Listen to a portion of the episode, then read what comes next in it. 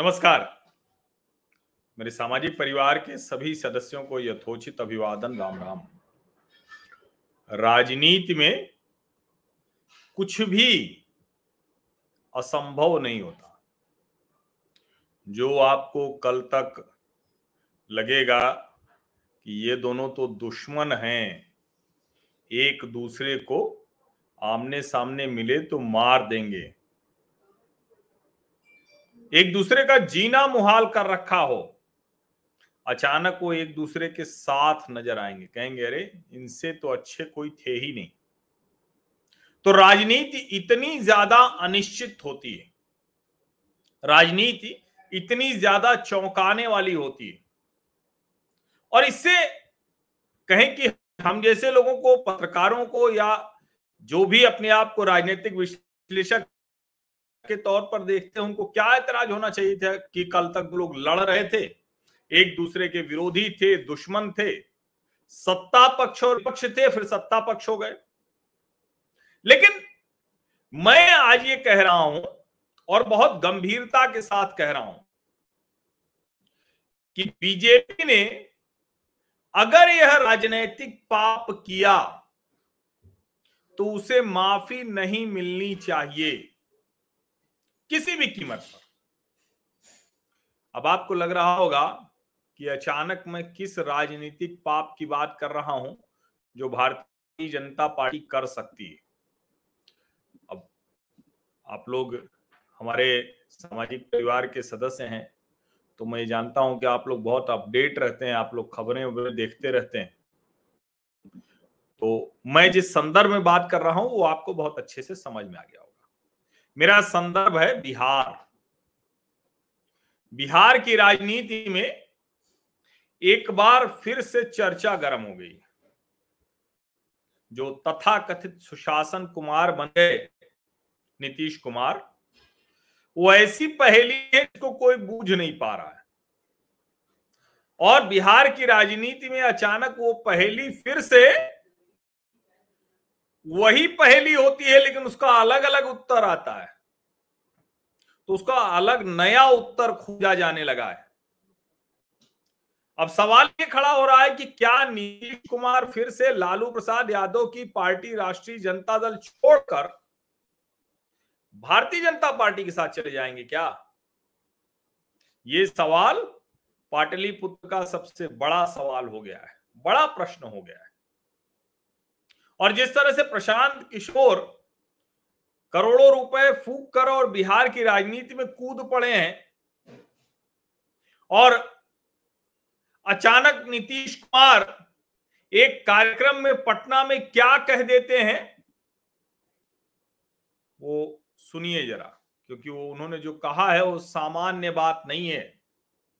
उन्होंने कहा कि पहले भूल मत जाइए क्या हाल था। उनके बोलने का अंदाज आप ध्यान कीजिए, ऐसे मुस्किया मुस्किया के। पहले भूल मत जाइए क्या हाल था। पटना में भी रहते थे, चलते थे तो कैसा लगता था पटना? कहीं कोई दुकान दिखता था? जी। अशाम होते होते सब बंद रहता था। आज के देख रहे हैं अब कितना ज़्यादा विकसित हुआ। अब ये कहते उन्होंने कहा कि विकसित हो गया है पटना। अब जरा सोचिए, इस कार्यक्रम में तेजस्वी यादव भी बैठे हुए थे। इसका मतलब क्या हुआ? भूल मत जाइए कैसा था पटना। दुकान कोई दिखती थी क्या? इसका मतलब क्या हुआ? इसका मतलब ये हुआ कि नीतीश कुमार अपने राज्य की तुलना उस जंगल राज से कर रहे हैं जिसमें दुकानें खोलना तक असंभव था।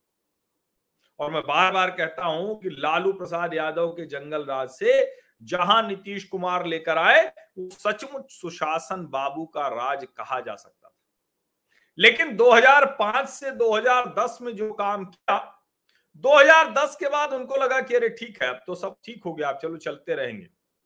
उससे आगे बिहार नहीं बढ़ा। और 2015 के बाद तो कमाल हो गया।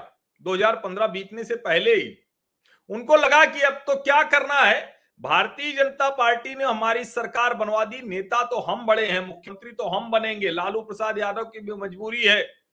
चारा घोटाले में फंसे हुए हैं, बेटे के राजनीतिक भविष्य का सवाल है। यानी बिहार के राजनीतिक भविष्य का कोई सवाल नहीं।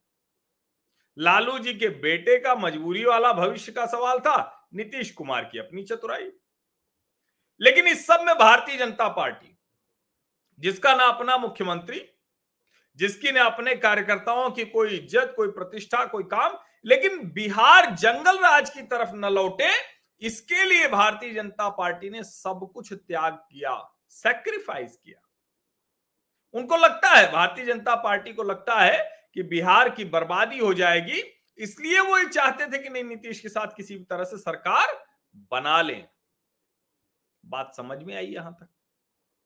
लेकिन जब 2014 लोकसभा चुनाव नीतीश जी पाला बदल के चले गए 2015 प्रशांत किशोर चुनाव लड़ाने गए, और नारा लगा बिहार में बहार है नीतीश कुमार है। बिहार में बहार बा, नीतीश कुमार बा। और उसके बाद लालू जी और नीतीश जी की जोड़ी छोटे बड़े भाई की फिर से जम गई। कुछ डेढ़ साल के आसपास सरकार चली।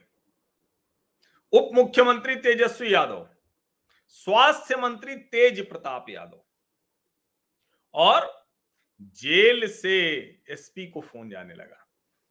सुपरिटेंडेंट ऑफ़ पुलिस को जेल से फ़ोन जाने लगा। जिला अधिकारियों को अपमानित किया जाने लगा। नीतीश कुमार को समझ में आ गया कि अरे ये तो पिता पुत्र मिलकर हमको रोज अपमानित कर रहे हैं। फिर से उनका स्वाभिमान जागा। फिर से याद आया कि अरे हम सुशासन बाबू हैं। भारतीय जनता पार्टी को लगा, अरे वाह, क्या बात है।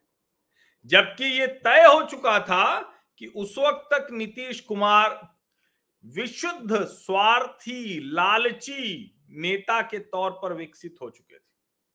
लोभी जिसको कतई बिहार का कोई भला नहीं दिखता, बिहारियों का कोई भला नहीं दिखता। ऐसे एक नेता के तौर पर नीतीश कुमार पूरी तरह से स्थापित हो चुके थे। लेकिन भारतीय जनता पार्टी को लगा विकल्प नहीं है। उनके तमाम नेता बड़ा एकदम उस भाव में कहते थे कि अरे समझिएगा नहीं, बिहार को बचाने का रास्ता यही है। वरना कहीं अगर राजद की सरकार आ गई तो? और ये कह के वो इसको न्यायोचित ठहराते थे कि देखिए, हम जो कर रहे हैं ठीक है। चलिए, मान लिया 2017 में फिर से चले गए, वो भी मान लिया। 2020 के विधानसभा चुनाव में जो कुछ हुआ, तीसरे नंबर पर नीतीश कुमार गए, दोनों पार्टियों ने एक दूसरे के ऊपर आरोप लगाया। ये कहा गया और ये बहुत ओपन सीक्रेट जैसा रहा कि चिराग पासवान भारतीय जनता पार्टी की तरफ़ से प्ले कर रहे थे। हालाँकि बेचारे चिराग पासवान को मिला क्या? बंगला तक तो चला गया। मिला क्या? ये प्रश्न बार बार आएगा। और चिराग पासवान अपने बूते बहुत कुछ खड़ा नहीं कर पाए। चाचा जी पार्टी भी लेकर उड़े। उड़ गए। और जनता दल यूनाइटेड और भाजपा के प्रदेश के नेताओं के बीच तो गुत्थम गुत्था पटकी पटका चलती रही।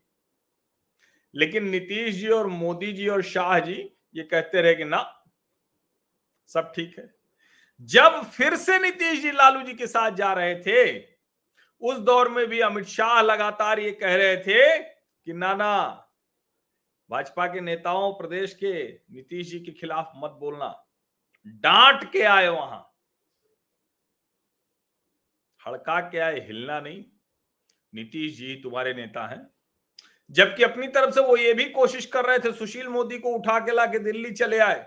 राजनीति से उनको बाहर कर दिया, जो नीतीश जी के बहुत नजदीकी थे। अभी तो एक दूसरे के खिलाफ फिर से बोल रहे हैं, राजनीति अद्भुत होती है, चमत्कृत करने वाली होती है। ऐसा चमत्कार जिसमें लगता है कि अरे, ये कैसे हो रहा है? लेकिन वो होता है। तो अब सवाल ये कि जब नीतीश जी तेजस्वी के सामने मंच पर कह रहे हैं, जंगल राज की याद दिला रहे हैं, कैसे सुशासन राज लाए वो क्या वो फिर से भारतीय जनता पार्टी में जाने का रास्ता दिख रहे हैं क्या? और ये बात और ज़्यादा इसलिए मजबूती से सुनाई रही है नीतीश जी के अत्यंत विश्वस्त हैं, जीतन राम मांझी। उन्होंने कहा उन्होंने कहा कि उन्नीस सौ सड़सठ में महामाया प्रसाद सिन्हा अपनी पार्टी के अकेले विधायक थे, फिर भी सीएम बन गए। मांझी कह रहे कि ज़मीन में पाला बदल रहे हैं तो अच्छी बात है ना। अब सोचिए, कह चुके हैं, बहुत साफ़ साफ़ कह चुके हैं, बीच में सबको इकट्ठा कर रहे थे। सारे विपक्ष की एकता के सूत्रधार बने हुए थे। और अब जीतन राम मांझी कह रहे हैं कि नीतीश कुमार ने जनहित में पला बदल लिया तो स्वागत करूँगा। अब चूँकि प्रशांत किशोर जो घूम रहे हैं वहाँ, वो कह रहे हैं कि नीतीश बीजेपी के संपर्क में हैं। और जब ये पूछा गया तो जीतन राम मांझी कह रहे हैं तो इसमें बुराई क्या है? अगर वो हाथ दोबारा मिला लेते हैं तो हम इसका स्वागत करेंगे। उन्होंने ये भी बता दिया कि दो और दो राजनीति में चार नहीं होता। इसका जोड़ कुछ और भी हो सकता है, छह भी हो सकता है मतलब कई चीज़ें बता डाली। अब क्योंकि प्रशांत किशोर ने 19 अक्टूबर को यह कहा था कि बिहार के मुख्यमंत्री नीतीश कुमार भाजपा के संपर्क में है और अगर फिर से स्थितियाँ बदली तो फिर से वो चले जा सकते हैं। अब ये तक उन्होंने कहा, जो हरिवंश नारायण सिंह है, उपसभापति, राज्यसभा, उनके ज़रिए भाजपा के साथ एक लाइन खुली रखी है। अब प्रशांत किशोर बार बार कह रहे हैं कि हम एकदम लिख कर दे सकते हैं, सुबह इस्तीफा देते हैं, शाम को फिर सरकार बना लेते हैं, यही उनका नाटक चलता रहता है। अब सवाल ये कि उनका नाटक तो चलता रहता है। भाई, उनकी तो उनके लिए तो अच्छा है ना। लेकिन भारतीय जनता पार्टी भी क्या इस नाटक में शामिल रहेगी क्या? और मैं बार बार कहता हूँ कि राजनीति में कुछ भी संभव है, भारतीय जनता पार्टी भी कुछ भी कर सकती है। कोई किसी के साथ सरकार बना सकता है। लेकिन अगर भारतीय जनता पार्टी फिर से नीतीश कुमार के साथ जाती है और नीतीश कुमार को मुख्यमंत्री बनवाती है, अगर नीतीश कुमार कहें कि हम अपनी पार्टी लेकर आ रहे हैं, आप सरकार बनाइए, चलाइए, अब हमें लगता है कि बिहार को बर्बादी से निकालना है, तब तो ठीक है, तब तो यह राजनीतिक निर्णय होगा। लेकिन अगर नीतीश कुमार को फिर से भारतीय जनता पार्टी मुख्यमंत्री की कुर्सी पर बिठा देती है तो यह राजनीतिक पाप होगा। और अगर ऐसा राजनीतिक पाप भारतीय जनता पार्टी करती है तो उसके लिए उसको बिहार की जनता की तरफ़ से माफ़ी नहीं मिलनी चाहिए। किसी कीमत पर माफ़ी नहीं मिलनी चाहिए। अगर नीतीश कुमार को फिर से भारतीय जनता पार्टी मुख्यमंत्री बनाती है तो। क्योंकि मैंने आपको याद होगा बार बार ये बात कही थी मैं चुनाव के वक्त भी कह रहा था कि नीतीश जी की पार्टी गड़बड़ा रही है और जब वो तीसरे नंबर पर चले गए तो मैं बहुत स्पष्ट कहता था कि अगर नीतीश कुमार अब मुख्यमंत्री बनते हैं तो अपनी प्रतिष्ठा धीरे धीरे गिराएँगे। वो आपने देखा कैसे वो गिरते चले गए। और आदमी जब एक बार गिरना शुरू करता है तो गिरने लुढ़कने की कोई सीमा नहीं होती। कितना भी नीचे चला जाता है और नीतीश कुमार वहाँ तक पहुँच गए। अब दोनों तरफ़ से कहा गया है दूसरे के साथ नहीं जाएँगे। सब मोदी सुशील मोदी भी कह रहे हैं हर नेता कह रहे हैं आज आर के सिंह ऊर्जा मंत्री हैं उन्होंने भी कहा। लेकिन हर कोई ये कहता है कि हम कहेंगे हम तो यही कहेंगे कि सरकार नहीं बननी चाहिए। कोई भाजपा नेता दावे से नहीं कर पा, कह पा रहा है। हमने तो एबीपी न्यूज़ के प्रेस कॉन्फ्रेंस कार्यक्रम में रविशंकर प्रसाद से पूछा था वो भी दावे से नहीं कर पा रहे। वो कह रहे थे कि नहीं हम नहीं जाएँगे। अब अगर ये दावे से नहीं कर पा रहे हैं तो क्या लोगों को लग रहा है कि नरेंद्र मोदी और अमित शाह वो नीतीश कुमार को फिर मुख्यमंत्री बना देंगे? एक चेहरा, एक व्यक्ति, एक कहते हैं ना कि कोई एक सहयोगी, अकाली दल शिवसेना नहीं है, नीतीश भी जा चुके हैं, इसके लिए क्या फिर से मुख्यमंत्री बना देंगे क्या? मुझे लगता है कि अगर ऐसा होता है तो बिहार की बर्बादी की ज़िम्मेदारी, भारतीय जनता पार्टी जो नीतीश के साथ है, उसकी ज़िम्मेदारी। अब वो और ज़्यादा बढ़ जाएगी, बल्कि कहें कि ज़्यादा बड़ी ज़िम्मेदारी हो जाएगी, नीतीश की ज़िम्मेदारी छोटी हो जाएगी और बिहार जैसे राज्य की इतनी ज़्यादा बर्बादी, यकीन मानिए, ये पूरी तरह से देश के लिए खतरनाक है। और अगर ये निर्णय भारतीय जनता पार्टी लेती है तो यह राजनैतिक पाप होगा, इसकी माफ़ी भारतीय जनता पार्टी को नहीं मिलनी चाहिए। वो क्या करेंगे, वो तय करेंगे, लेकिन उस पर प्रतिक्रिया तो जनता देगी।